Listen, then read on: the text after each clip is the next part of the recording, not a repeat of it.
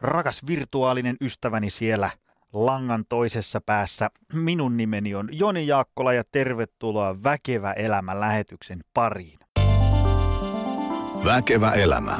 Viisaampi mieli. Vahvempi keho. Meillä on tänään paljon tuhtia asiaa, joten mulla on vähän sellainen fiilis, että meidän kannattaa hyökätä suoraan itse pihviin kimppuun. Mulla on tarkoitus aloittaa sillä kaikkein tärkeimmällä asialla, mitä mun mielestä tulee ravintoon, syömiseen, liikkumiseen, palautumiseen, itsestään huolehtimiseen, terveyteen, hyvinvointiin, suorituskykyyn ja elämään kokonaisuutena. Mutta ennen kuin me hyökätään sinne kimppuun, mietitään hetki, mistä tämä väkevä elämä nimi oikein tulee. Nimi on toki kiva, mutta ehkä jos pyydettäisiin kuvailemaan, että mitä on väkevä elämä, niin se on ehkä – helpommin sanottu kuin tehty. Ää, nimihän tulee elokuussa 2017 julkaistun kirjani kannesta, eli Väkevä elämä. Tammi putkautti sen pihalle. Ja siihen kirjaan, kuten myös näihin lähetyksiin, sisältyy tavallaan kaksi tällaista erilaista kokonaisuutta. Ää, toinen puolisko on tämmöistä mä nyt itse, en ihan kehtaa kutsua itseäni täysveriseksi filosofiksi, mutta tämmöistä, tämmöistä sohvafilosofiaa. Se jää sitten sun päätettäväksi, onko siinä päätä eikä häntä parhaani yritän. Öö, eli puhutaan vähän niin kuin heitetään ajatuksia ilmoille, kysellään kysymyksiä, pohditaan erilaisia vastauksia ja niin edespäin. Ja sitten toinen kokonaisuus sekä siinä kirjassa että näissä lähetyksissä tulee aina olemaan sitten konkretiaa. Että et kun siitä sohvafilosofiasta kenties syntyy jotain ajatuksia, että okei, hei, tähän kuulostaa mielenkiintoiselta, tai, tai että et, okei, että homma menee näin, kyllä mä uskoisin, että mä tohon pysty, niin sitten olisi myös niin kuin jotain ratakiskosta väännettyä sellaista, että sen innostumisen saisi kanavoitua johonkin konkreettiseen tekemiseen konkreettisten työkalujen, vinkkien ja ideoiden avulla kun mä en halunnut kirjoittaa, enkä mä halua tehdä lähetyksiä otsikolla mukava elämä tai kiva elämä, koska ää, elämä ei aina ole sitä. Totta kai siihen pyritään, että se on pääosin mukavaa ja pääosin kivaa, mutta, mutta jokainen, jokainen, joka on aikuiseksi saakka elänyt, niin tietää, että, että kyllä siihen tulee ylä- ja alamäkiä vastaan väkisinkin. Ja, ja enemmänkin väkevällä elämällä tarkoitan semmoista mielekästä ja merkityksellistä elämää, jossa nämä ylä- ja alamäet on niin kuin normaali osa sitä. Ja, ja siten, että oikeastaan, oikeastaan parhaiten sitä hommaa kuvaa, ää, olinko, mikähän, mitähän vuotta elettiin, olisikohan ollut karkeasti 2012, kun olin Anthony Robbinsin Wealth Mastery seminaarissa Lontoossa ja siellä oli eräs puheenpitäjä päätti noin 12-tuntisen päivän sellaiseen kysymykseen, että kun joku päivä alkaa rintaa pistämään niin kovaa, että et, et sä tajuut, että, että sun maallinen vaellus oli tässä ja aika palautua takaisin hiilikiertoon tai, tai kosmiseksi olennoksi, riippuen nyt mitä maailmankatsomusta kannatat, niin, niin mutta sulla olisi kuitenkin aikaa yhdelle ajatukselle, niin mikä se sun ajatus olisi? Ja sitten menisi valot pois. Eli toisin sanoen, rintaa pistää, okei, tämä oli tässä, niin käykö sun päässä, että saamari kun tappelin siellä kauppalehden foorumin kommenttiosiossa Euriborista ja Kreikan talouskriisistä aivan liikaa, kun olisi pitänyt perheen kanssa viettää aikaa, vai, vai olisiko se, että hitto viekön, kun olin töissä aina ja vaimokin nalkutti ja pojan kanssa olisi voinut olla enemmän ja tuli hukattua aikaa. Tiedättekö näitä klassisia, mitä ihmiset katuvat kuolivuoteella vuoteella tarinoita? Vai olisiko se, että no, olipas kiva, kun oli semmoinen ja tämmöinen duuni ja sai tehtyä merkityksellisiä asioita, vai että no olinpa hyvä iskä tai äiskä mun lapselle ja kasvatin siitä täysiverisen veronmaksajan ja fiksun kansalaisen. Ö, niin tämän kaverin pointti oli se, että – se kannusti elämään semmoista elämää, että kun sitä rintaa alkaa pistämään, niin se sun ajatus sun menneestä elämästä oli, että piru viekä, olipa hieno reissu. Ja sitten menee valot pois. Koska tämä jättää hyvin paljon liikkumavaraa sille, että mikä sun mielestä onkaan mielekästä elämää niin kauan kuin sä et loukkaa muiden ihmisarvoa tai heidän oikeuksiaan tai et riko lakia ja, ja, ja niin edespäin, niin, niin, mutta se elämä on sulle mielekästä, niin mikä me muut ollaan tavallaan määritteleen, että mit, miten toisen ihmisen tulisi elää. Ja tämmöisessä hengessä me lähdetään nyt sitten tutkimaan. En tiedä, niin kuin alussa sanoin, niin en tiedä yhtään mitä tästä tulee. Parhaamme yritetään.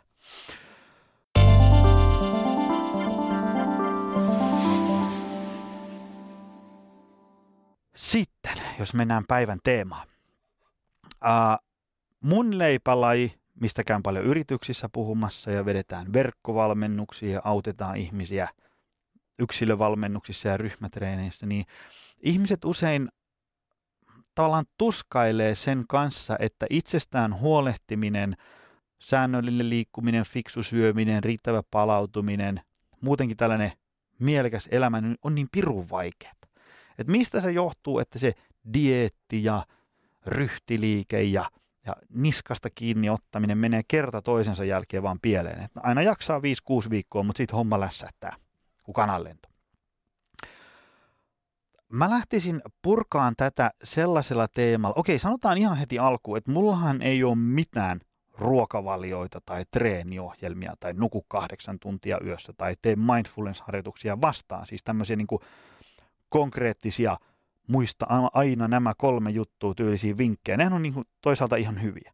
Mutta se, että ne kaikki rakentuu yhden asian päälle.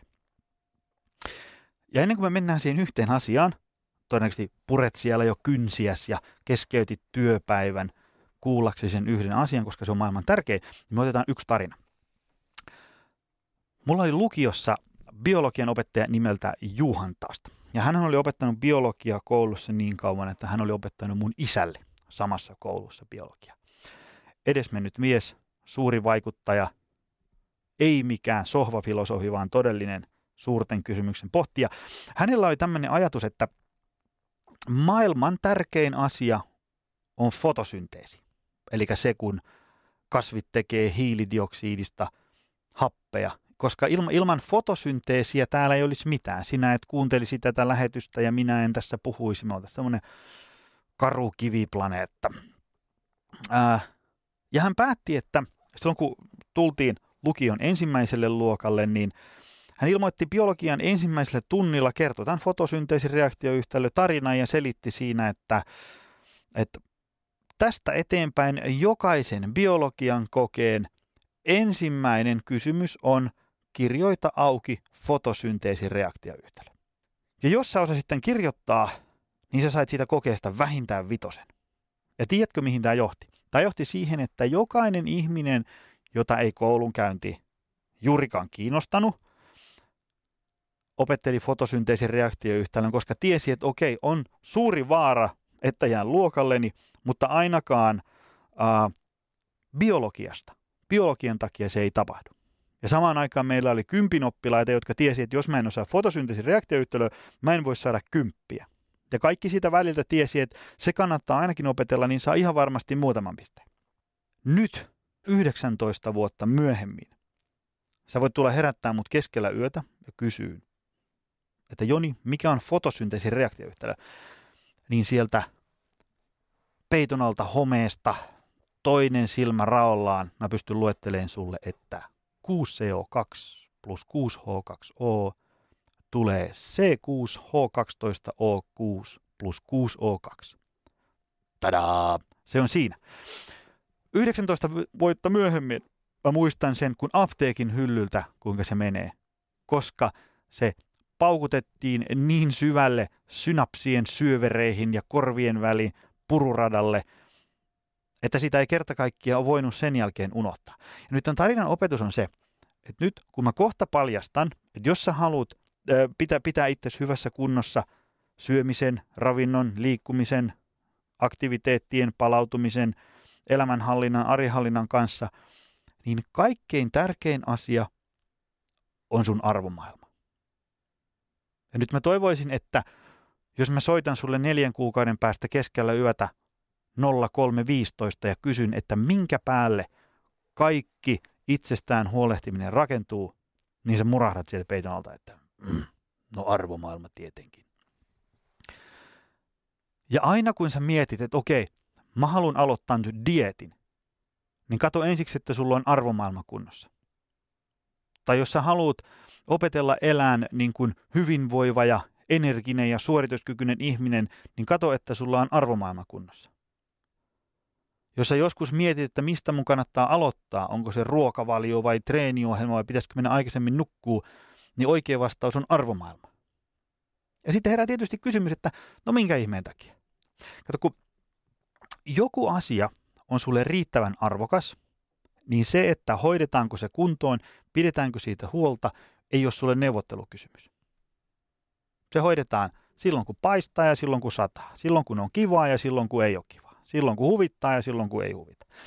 Ähm, katsos, kun mä käyn esimerkiksi yrityksissä vetämässä luennon, niin mä aina selitän siellä sille yleisölle, että, ähm, että se, että mä oon sinä päivänä siellä vetämässä sitä luentoa, on mulle kaikilla maailman mahdollisilla tavoilla ja motivaation juurien kautta ajateltuna tosi tosi tärkeä ja arvokas asia. Ensinnäkin mä oon luvannut jollekin mennä vetään luennon, niin totta kai se on, se on mulle arvokas asia, että, että mä pidän lupaukseni. Mä tykkään luennoista. Se on, se on, se on mulle todella kivaa.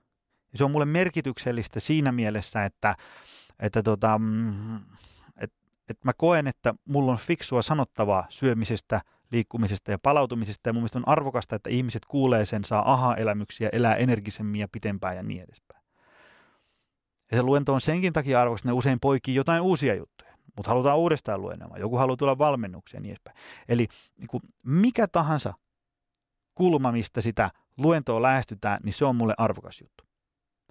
Mutta samaan aikaan, kun mä lähden sinne luennolle, jos mun vaimo soittaa, että meidän neljä ja puolivuotias Julius on saanut jonkun kohtauksen, menettänyt tajuntansa ja se pitää lähteä viemään päivystykseen saman tien. Niin jokainen siellä paikalla oli ja siellä luentosalissa ymmärtää, että mä en olisi siellä paikalla vetämässä luentoa. Ei sen takia, etteikö se, se, se luentopalkkio olisi mulle tärkeä, etteikö se puhuminen olisi kivaa, etteikö lupauksen pitäminen olisi kivaa tai tärkeää. Ja, ja niin kuin Etteikö siitä, että se olisi tärkeää, että, että, että siitä poikii mulle jotain uusia juttuja, mutta ei ne silti ole mulle arvokkaampia kuin mun oma poika. Ja, ja se, se yleisö siellä, se luennon tilaaja tai kukaan ei voi asialle mitään, koska mun pojan terveys, elämä ja hyvinvointi on mulle maailman tärkeä asia. Eikö vaan? Ymmärrätte, että jos jos vaikka mun pojalle, käytään nyt häntä esimerkkinä, käy jotain hassua, niin, niin sehän on ihan yksi lysti, tai sanotaanko, että hänelle käy uh, jotain ikävästi. Meidän pitää, vaikka jalka menee poikki, meidän pitää lähteä viemään sitä korjattavaksi. Niin jokainen ymmärtää, että se on ihan yksi lysti, mitä Netflixiin on eilen ilmestynyt ja onko mulla joku kausi kesken. Eikä sillä ole mitään merkitystä paljonko väsyttää tai huvittaa tai, tai kuinka kivaa se reissu on, eikä silloin väliä paljonko mun pankkitilillä on rahaa tai, tai sillä ei ole niin kuin minkäänlaista merkitystä, kuinka mahdottomalta sen asian korjaaminen sillä hetkellä tuntuu, koska se vaan hoidetaan kuntoon. Aikuinen ihminen hoitaa asiat kuntoon ää, silloin, kun on kivaa. Aikuinen ihminen hoitaa tärkeitä asiat kuntoon silloin, kun ää, ei ole kivaa. Ja sitten aikuinen ihminen on aina niin kuin valmis tekemään parhaansa. Että kun on joku arvokas ja tärkeä asia, niin sä pistät kaikkea peliin jotta se homma tulee hoidettua. Ja sitten monesti käy vielä niin, että jos, sulla on se, jos se sillä, niin kun sä laitat kaiken peliin ja se ei silläkään hoidu, niin hyvin monesti meiltä ihmisiltä löytyy semmoinen ekstra vaihde jostain syövereistä, mitä me ei edes tiedetty, että meillä on, ja sen avulla se hoidetaan kuntoon. Meillä on naapurustoon syntynyt johonkin pieni lapsi, joka minun nukkuessa huutaa yöt läpeensä huutaa aamuisin, huutaa iltaisin. Ja mä kuuntelen sitä, meidän, meidän poika on hyvin helppohoitoinen ja, ja siitä on jo neljä vuotta, kun viimeksi valvottiin öitä, öitä huutavan lapsen takia, niin mä aina mietin, että miten ihmeessä mä oon jaksanut ton. Miten mä oon selvinnyt elossa tuosta yövalvamisesta. Mutta totuus on, että jotenkin siitä vaan selvisi. Koska se, että pieni vastasyntynyt lapsi pidetään terveenä ja sille vaihdetaan öisin vaippaa ja autetaan sitä uneen, niin se on vaan niin arvokas asia, että jostain löytyy se semmoinen ihmeellinen lisävaihde, että se homma sitten tuli vaan hoidettua kuntoon. Sitten jos me mietitään vaikka muita esimerkkejä, otetaan Aki Hintsa, edesmennyt suurmestari Nero, rauha hänen muistolleen. Ähm, Hintsa ja Hintsa-performansella, äh, kun käynnistetään valmennusprojekti, niin lähdetään ensinnäkin siitä, että heillä on valmennuksessa tämmöisiä niin kuin suuria johtajia, Formula 1-kuskeja ja muita tällaisia äh, ihmisiä, joiden ei varsinaisesti tarvitse tehdä siinä valmennussuhteessa kompromisseja, että mä haluaisin ton ja ton paketin, mutta hitsi kun mulla ei ole rahaa. Tai että toi ja toi olisi kyllä kiva hoitaa, mutta tiedätkö kun mulla on niin kiire tässä. Kun on sellaisia ihmisiä, joiden niin kuin terveys, hyvinvointi ja suorituskyky on kaikki kaikessa, jotta he pystyvät suorittamaan sitä omaa ammattiansa täysillä ja, ja olemaan vaikka maailman paras. Ja sitten taas Hintsa kun samaan aikaan on tosi fiksuja ihmisiä töissä, niin voidaan olla, voidaan lähteä, että hyvin todennäköisesti, kun siellä käynnistetään joku prokkis, niin siellä mennään siihen ytimeen, että mistä tässä kaikessa on kyse. Kun Hintsa Performansella käynnistetään valmennusprojekti, kaikki lähtee kolmella kysymyksellä. Kuka sinä olet, mitä sinä haluat ja tuntuuko sinusta, että sinulla on elämä hallussa? ei siellä lähdetä, että syöthän sinä nyt 1,7 grammaa proteiinia per painokilo, jotta lihas kasvaa, eikä siellä lähdetä siitä, että nukuthan sinä nyt kahdeksan tuntia yössä ja niin edespäin. Vaan siellä lähdetään tämmöisistä niin kuin isoista eksistentiaalista kysymyksistä. Ja mä mä, mä ymmärrän sen, että et, et kun aamulla kello soi kuusi ja sä laitat mokkamasterista kahvit tippumaan, niin ei sulla aikaa ottaa joka päivä tällaista kolmen varti eksistentiaalista pohdintaa, että mikä sun tehtävä tässä kosmoksessa on, mutta ei se pahaa tee, jos edes joskus ja sen jälkeen säännöllisin väliajoin pysähtyy ja miettii, että, että kuka minä olen. Että jos mulla ei olisi tätä koulutusta ja mulla ei olisi tätä työpaikkaa ja uraa ja kaikkea tämmöistä, niin mikä mä koen, että mä olen niin kuin ihmisenä? Mikä mun tehtävä täällä, mikä mä koen, että mun tehtävä täällä kosmoksessa on ja, ja, ja mitä mä koen, että kun musta aika jättää, niin millainen jälki musta jää tähän universumiin ja mitä ei jää. Että miettisi joskus, että me ollaan monesti vastuullisia siitä, että me hoidetaan töissä tiettyjä asioita muita ihmisiä varten, kotona tiettyjä asioita muita ihmisiä varten – puolisoa ja, ja jälkikasvua varten me hoidetaan tiettyjä asioita, niin monesti saattaa unohtua se, että, että mitä minä haluan. Et, et mikä on niin kuin se, että et jos kaikki aika menee vaan muiden toiveiden täyttämiseen, niin, niin sieltä saattaa äkkiä jäädä semmoinen niin eksistentiaalinen tyhjiö kokonaan, että, että niin kuin minä en ole minua varten mitään ja minä en tee minua varten mitään asioita. Ja sitten se, se alkaa ehkä syömään aavistuksen sisältä. Ja sitten tietysti se, että, että tuntuuko sinusta, että sulla on elämä hallussa, niin aika monen tuhannen ihmisen äh, elämäntarinoita kuunnelleena tuntuu siltä, että tosi monella se ei ole hallussa. Niin ennen kuin lähdetään ostaa ruokavalioa tai treeniohjelmaa, niin ei se pahaa tee, jos ottaisi alas ja miettisi tämmöisiä juttuja.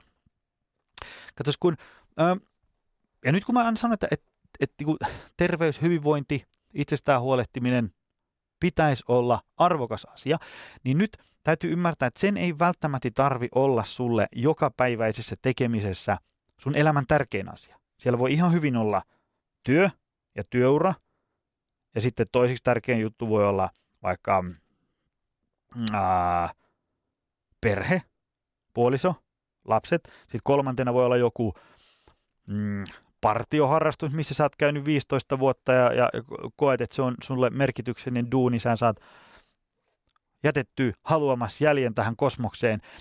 Mutta tärkein olisi se, että se terveys, hyvinvointi ja itsestään huolehtiminen olisi siellä noin niin kuin, sanotaanko top viitosessa.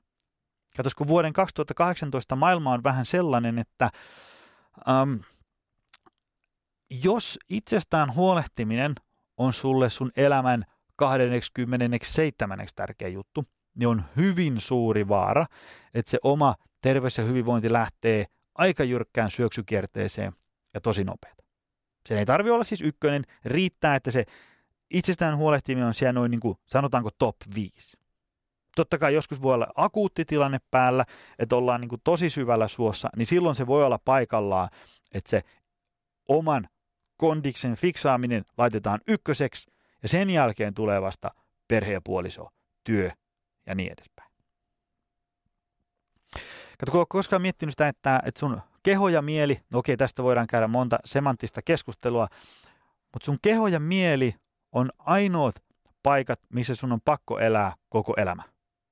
Okei, nykytiede voi tästä, jos kuuntelet tätä vuonna 2055, niin voi olla, että me pystytään jo pulttaa meidän aivoja, mielet jokin uuteen kehoon ja niin edespäin. Mutta ainakin nyt toistaiseksi ää, tämä yksi keho, mikä meille on annettu, niin se on ainoa paikka, missä on pakko elää koko elämä. Totta kai sinne voidaan vaihtaa varaosia, mutta ne, jotka joutuu niihin varaosa vaihtohommiin, niin, niin, niin ei se ainakaan vierestä katsottuna kauhean mukavaa hommaa, että on aika varma, että he mielellään olisi vaihtamatta niitä varaosia ja mielellään ehkä jälkikäteen tekisi toisenlaisia valintoja, että ne osat olisi pysynyt vähän paremmassa kunnossa. Nimittäin mietipä, jos sulla olisi auto ja sä ajat sillä autolla, mm, äh, sanotaanko 120 tuossa moottoritiellä ja sitten siellä alkaa yhtäkkiä öljyvalo palamaan tai jotain kaametan rohinaa kuuluu konepelin alta, niin aika harva siinä kohtaa on, että no nyt on niin paljon hässäkkää, että täytyy saada noin työprokkiksesta kuntoon ja katsotaan sitten kesälomalla uudestaan.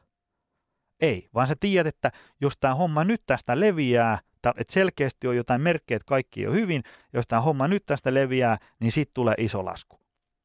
Mutta saman aikaan me tiedetään, että jos mulla tosta kun mä lähden volkkarilla takaisin kotiin ajelee ja sieltä jakohihna menee poikki ja venttiilit tulee konepellistä läpi, niin kyllä semmoisen volkkarimoottori ja vaikka koko autonkin, sen saa sitten niinku rahalla kyllä uudestaan.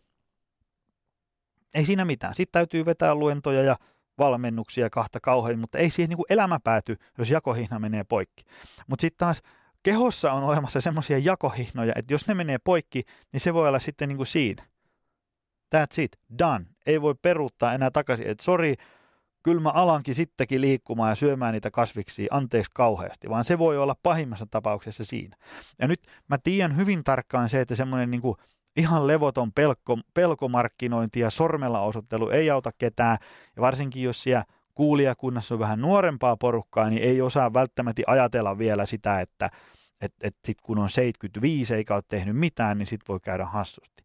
Vaan pointti on se, että herättää ehkä ajatteleen – omasta kehosta ja miele, mielestä huolehtimista vähän eri tavalla. Siten, että jos meillä olisi vaikka, meille annettaisiin yksi asunto ja täällä on pakko asua koko elämä. Jos siellä asunnossa yhtäkkiä joku putki paukahtaa kellarissa ja kuravedet tulee silleen, että siinä on ruskeata velliä puoleen sääreen asti kellarissa, niin et sä ole sillä että no hitto viekö näin nyt kävi. Mutta tässä on niin paljon kaikkea, katsotaan tuossa syssymmällä sitten. Et tietenkään, vaan sä laittaisit sen homman saman tien kuntoon. Sä, sä tekisit mitä vaan, jotta se tilanne saadaan korjattua samoin tein. Mutta oman terveyden ja hyvinvoinnin kanssa meillä on joskus vähän niin, että no onhan tässä nyt vähän kaikenlaista remppaa, mutta kyllä tämä tässä menee, ei kai tässä mitään että me alettaisiin niin arvostaa sitä omaa kehoa ja mieltä niin kuin sillä arvostuksella, mitä, mitä niille ainakin mun mielestä kuuluu.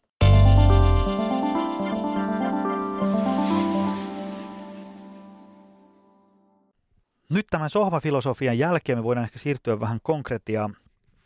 No sitten kun arvothan on tämmöistä niin ihmeellistä mössöä, että jos mä menen nyt tohon sanomatalo eteen ja kyselen sieltä ihmisiltä, että mitä on sun mielestä arvot, niin sadalta ihmisiltä saadaan noin sata erilaista vastausta.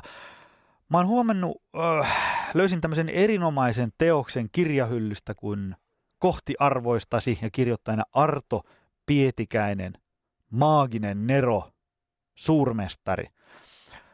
Tämä on siinä mielessä mielenkiintoinen kirja, että tässä, tässä näyttää olevan näitä sivuja vähän reilu 300 ja tämän voi avata miltä tahansa aukeamalta ja lukea täydellisen nerokasta tekstiä kullanarvoista tavaraa. Täältä jos otetaan sivuilta ö, siterauksia, mitä arvot ovat kappaleesta. Ö, arvot näkyvät valinnoissa, joita teet tietoisesti ja tarkoituksella, ja ne vastaavat kysymykseen, mikä on sinulle tärkeää. Muistatte äskeisen Aki Hintsa siterauksen myös. Samoilla linjoilla ollaan. Jatkuu. Arvojen mukaista elämää voisi kuvata liikkeen avulla. Liikkumiseen liittyy kaksi tekijää. Liikkumisen suunta ja se, miten liikutaan. Ja nyt tarkkana. Arvot kuvaavat sitä, miten liikut. Johtavat periaatteesi ja tavoitteesi sitä, mihin suuntaan haluat liikkua. Voit liikkua kohti länttä monella tavalla, voit pyöräillä, kävellä, ajaa autolla ja juosta. Voit olla parisuhteessa monella tavalla, eikä vanhemmuuteen ole vain yhtä oikeaa tapaa. Seuraavasta kappaleesta. Arvot kertovat siitä, miten haluat olla suhteessa itseesi, muihin ihmisiin ja ympäristöön.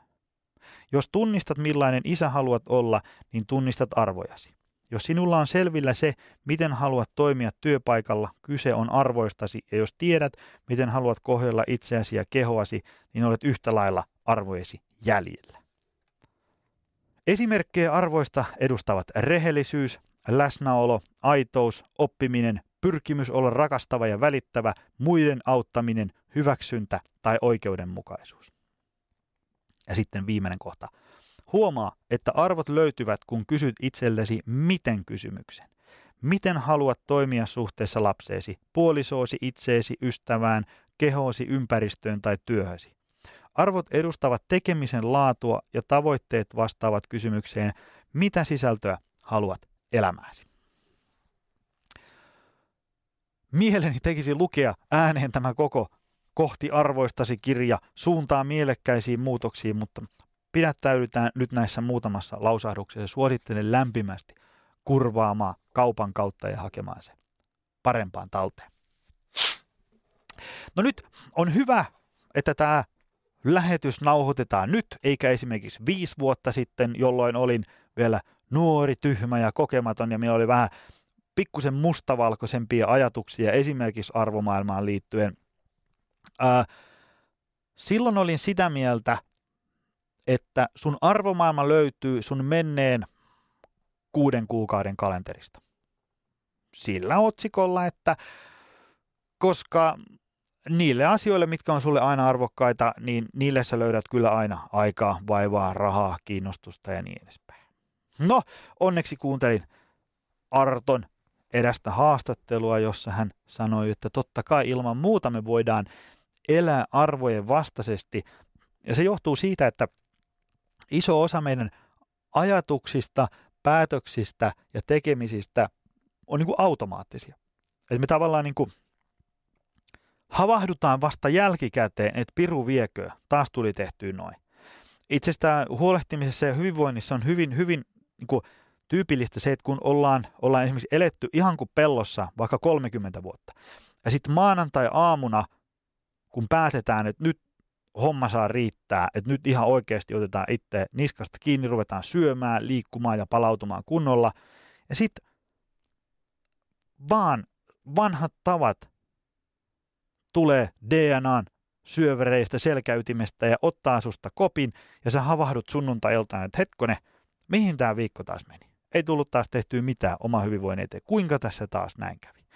Et tavallaan en suinkaan ole sitä mieltä, että, että niin kuin, jos sä nyt istut alas ja jumppaat sun arvomaailmat jollain tavalla kuntoon, niin sitten sen jälkeen sä tulet aina toimiin sen arvomaailman mukaisesti. Ei suinkaan. Hyvin, hyvin iso osa asia meidän tekemisestä ja käyttäytymisestä on, on sellaista, että se niin kuin, enemmänkin tapahtuu kuin se, että se olisi tietoinen päätös. Ja sitten tietysti toinen kysymys, että onko arvojen mukainen elämä vaikeaa? Et ei, on, onko se niin, että mä, mä jumppaan mun arvomaailman kuntoon ja sitten that's it, elämä vaan niin kuin soljuu mukavasti mennessä? No ei suinkaan. Mutta arvomaailmat tavallaan helpottaa vaikeiden päätösten edessä. Tiedätkö, varsinkin vaikka yrittäjänä on hyvin tärkeää olla selvillä, että mitkä on niitä asioita, mitä sä haluat tässä maailmassa korjata, ja mitkä on niitä asioita, joiden niin puolesta sä haluat seistä, koska joskus tulee tilanteita, että, jo, että sulla on niin valittavissa, että otetaanko rutto vai kolera, ja, ja silloin arvomaailma auttaa valitseen sen asian, jonka puolesta sä seisot. Ja sen lisäksi arvojen mukainen elämä vaatii hyvin usein tapojen muuttamista. Tapojen muuttamista me jutellaan ehkä joskus vähän myöhemmin, mutta tavat on siis just näitä äsken mainittuja asioita, jotka niin kuin vaan snap tapahtuu ja sä havahdut vasta ehkä niin kuin vartti tai, tai, tai kaksi viikkoa myöhemmin, että miten tässä nyt taas näin kävi. Niin jotta ne sun arvomaailman mukaiset valinnat olisi niitä, jotka niin kuin tapahtuu automaattisesti, niin sun pitää muuttaa sun tapoja. Sun pitää muuttaa, että miten sulla on tapana syödä, miten sulla on tapana liikkua, miten sulla on tapana palautua, miten sulla on tapana elää, elää parisuhteessa, miten sulla on tapana kasvattaa sun lapsia, miten sulla on tapana toimia töissä, kun tapahtuu X, Y ja Z. Niistä ehkä joskus myöhemmin lisää, mutta se on, sanotaan tässä kohtaa, että se on niin kuin vain tapojen kautta on mahdollista elää suurimmilta osin sun arvojen vastaisesti. Koska jos sulla on tosi huonot tavat, niin silloin sä teet pitkin viikkoa sun arvomaailman vastaisia tekoja, päätöksiä ja sellaisia ajatuksia syntyy samoin. No mitä sitten tehdään? Jos ajatellaan, että mennään niin kuin vielä syvemmälle konkretiaan.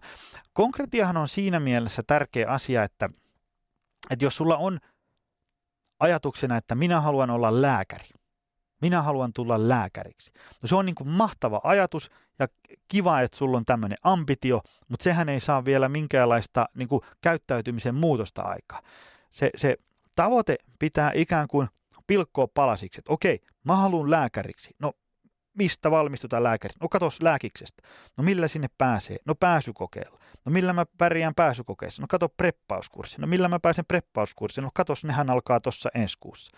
No nehän maksaa. Mistä mä saan rahaa? No sit sä pilkot niinku sen, että mistä mä saan rahaa ja niin edespäin. Ja näin se sun nykytila ja, ja se tavoite, eli tulla lääkäriksi, niin kuin pilkkoutuu semmoisiksi konkreettisiksi asioiksi, että mitä ruvetaan tekemään. Eli samaan aikaan, jos sä nyt päätät, että okei, nyt mä otan ihan tosissani itsestäni huolehtimisen mulle tärkeäksi arvoksi, niin, niin ää, se, ei, se tavalla, että kun maanantai-aamuna kello soi kuusi ja sun pitäisi ruveta tekemään niitä hyvinvoinnin asioita, koska se on sulle arvokas, niin jos sulla ei ole mitään semmoista ratakiskosta väännettyä ohjenuoraa, että nyt tehdään näin, niin, niin hyvin usein se homma lässähtää sitten siihen. Ensinnäkin siinä, missä vaikka meidän valmennuksissa elämäntapamuutokset tai, tai, tai ää, sun omatoiminen syömis-, treeni-, palautumisprojekti käynnistetään siellä, niin mä en oikein tiedä, miten sen kuvaisi äh, konkreettisesti, mutta mä sanoisin, että se pitää ottaa tosissaan. Jos se on joku semmoinen, että joo, pitää tässä ruveta vähän fiksaan tota syömistä ja liikkumista. Jälleen kerran, tosi kiva juttu, mutta ei se kyllä mitään konkreettista muutosta saa aikaan, tai ainakaan pitkällä tähtäimellä, varsinkin jos, sulla, jos sä oot elänyt ihan kuin pellossa tähän asti. Otetaan niin tosissaan, että hei nyt asia otetaan puheeksi vaikka, vaikka bossin kanssa töissä, että hei, käykö sulle, että lounastunnilla mä käyn tuossa viereisellä salilla vetään puolen tunnin jumpan, mä en ole silloin täällä niin toimistossa, onhan se sulle ihan ok. Kotona otetaan puolison kanssa puheeksi, että hei, tiedätkö, meidän pitää ihan oikeasti siivota tämä kodin kaapit näistä karkeista ja pitsoista ja limuista, koska en mä muuten pysty tähän muutokseen. Ja puolison kanssa sovitaan, että hei, onhan se sulle ok, että sä katot muksuja keskiviikko, perjantai ja lauantai, niin mä pääsen salilla käymään. Ja sit sä otat oikeasti sun oman kalenterin ja siivoot sinne sitä tilaa, missä pääsee syömään, missä kohtaa liikutaan, kuinka ilta väännetään sellaiseen muotoon, että pääsee ajoissa nukkuu. Plus pitkä lista muita asioita, joihin ei nyt mennä tässä kohtaa. Mutta ymmärrät, että, että se pitää ottaa niin kuin tosissaan. Että jos, jos sä vaan otat semmoisen ylimaallisen letkautuksen, että joo, pitää tässä ruveta vähän jotain tekemään, niin voin takuu varmasti sanoa, että mikään ei muutu ennen kuin jotain konkreettista aletaan suunnittelemaan ja tekemään ja toteuttaa. Ja se homma otetaan niin kuin tosissaan. Koska silloin kun se on otettu tosissaan, niin silloin ää, se homma hoidetaan kuntoon silloin kun on kivaa, aikaa, ei väsytä, on syöty ja muutenkin treenisyklit hyvin pyörii. Mutta sen lisäksi hoidetaan silloin, kun vähän tuulee vastaan ja, ja hommat menee aivan päinvastoin kuin oli suunniteltu. Ja tietysti hieno homma on se, että jos sä saat sen arvomaailman muutoksen tai tämän projektin käyntiin ää, niin kuin omatoimisesti. Joku lamppu syttyy sohvalla, niin sitten sit ilman muuta. Mahtavaa. Mutta hyvin usein se, se, se arvomaailman päivitysprosessi ei käynnisty semmoisessa niin vakuumissa, vaan, vaan tulee joku tämmöinen niin ulkoinen impulssi, joka saa sen aikaan, käynnistää se homma. Ehkä sä katot jonkun dokumentin eläinten oikeuksista ja katsot sitä, että ei saamari, mä en halua olla mukana tollasessa hommassa ja sit alat vegaani. Sun arvomaailma muuttuu niin kuin radikaalisti sen dokumentin tuloksena. Sitten hyvin usein se, mitä mä en toivo, että tapahtuu, on se, että sun terveys, hyvinvointi ja suorituskyky ajautuu johonkin kiviseinään, esimerkiksi liiallisen työ, työn tekemisen tai liian vähäisen palautumisen takia, koska ne on usein semmoisia hetkiä, kun se arvomaailma muuttuu vähän niin kuin pakosti, kun sä tajut, että nyt, nyt mä en olekaan kuolematon, että nyt täytyy muutos tehdä tai tämä oli tässä.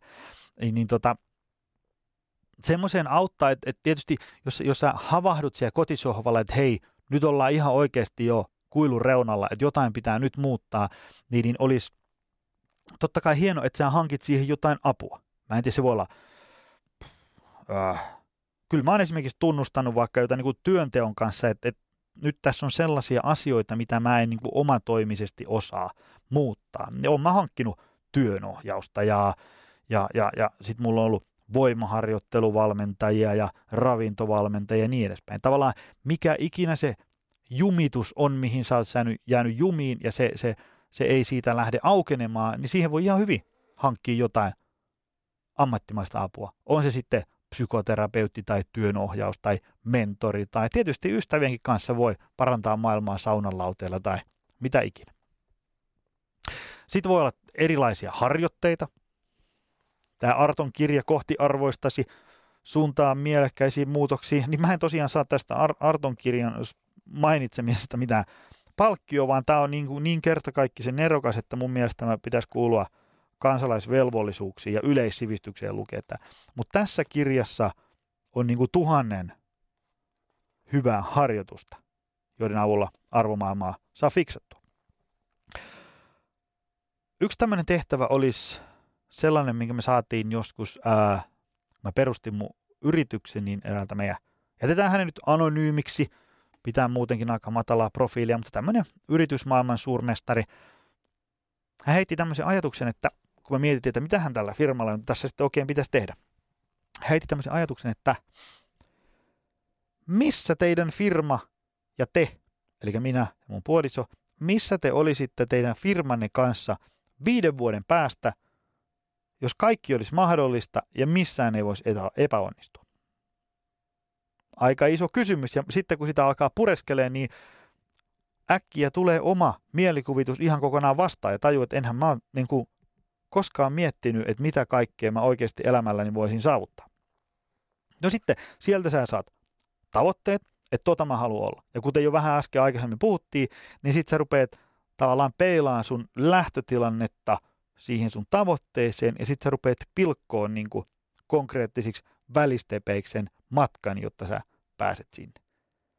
Ja sitten sä rupeat hiljalleen ymmärtämään, että jos mä haluan olla tota, eli läsnä oleva – hyvä iskä tai äiskä tai taloudellisesti riippumaton yrittäjä tai energistä ja terveellistä ja hyvinvoivaa elämää elävä ihminen, niin mitä kaikkia asioita mun pitää arvostaa, jotta se mahdollistuu. Ja siitä saadaan se konkreettinen suunnitelma sinne arvomaailma päivittämiseen.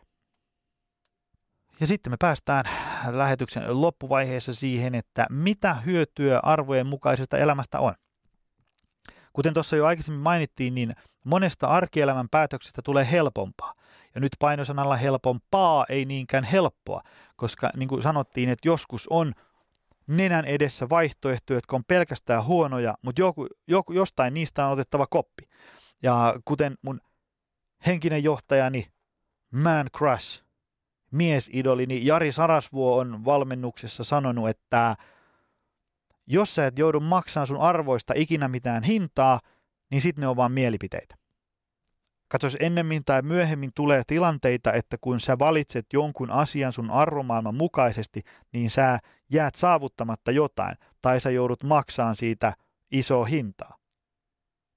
Jos esimerkiksi mä arvostan mun terveyttä ja hyvinvointia niin paljon, että mä tajun, että jossain kohtaa tulee se piste, että jos mä tästä eteenpäin alan vielä tekemään lisää töitä, lähden mukaan tohon projektiin tai autan noita ja noita, niin sitten mun oma terveys lähtee syöksykierteeseen. Joten mä joudun sanoa monelle rahan arvoiselle prokkikselle tälläkin hetkellä, että ei kiitos. Ja mulla jää niin kuin tavallaan kassavirtaa synny, syntymättä. Mun pankkitili näyttää vähemmän numeroita.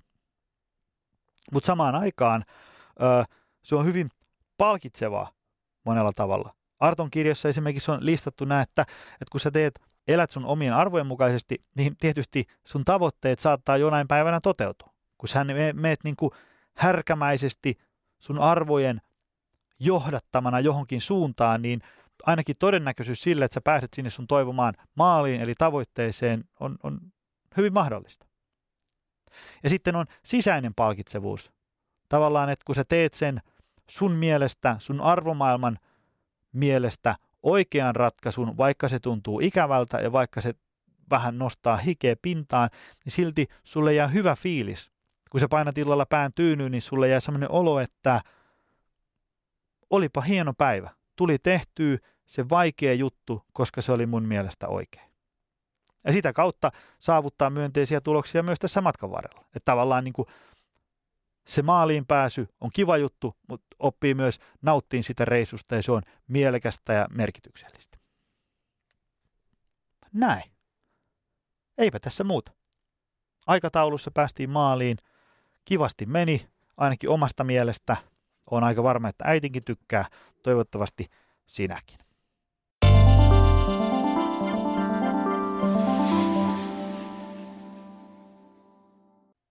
Kiitos, että kuuntelit loppuun asti. Toivotan sinut tervetulleeksi seuraavinkin episodeihin, sikäli mikäli sulla on kiinnostusta ruveta laittaa omaa syömistä, liikkumista, palautumista ja ehkä pohtii vähän näitä arvomaailma- ja motivaatiokysymyksiäkin, niin hyppää sivulle optimalperformance.fi ja kaiva sieltä esiin Optimal Tribe, se on meidän hyvinvointiheimo, alle parikymppää kuussa – toimii vähän samalla lailla kuin Netflix tai Spotify, mutta sen sijaan, että sä saisit musiikkia, leffoja, niin sä saatkin ravintovalmennusta, elämäntapavalmennusta, treeniohjelmat ja suljetun Facebook-ryhmän. Tervetuloa, nähdään piakkoin seuraavan lähetyksen merkissä. Moi! Tutustu lisää aiheeseen optimalperformance.fi ja opcenteri.fi.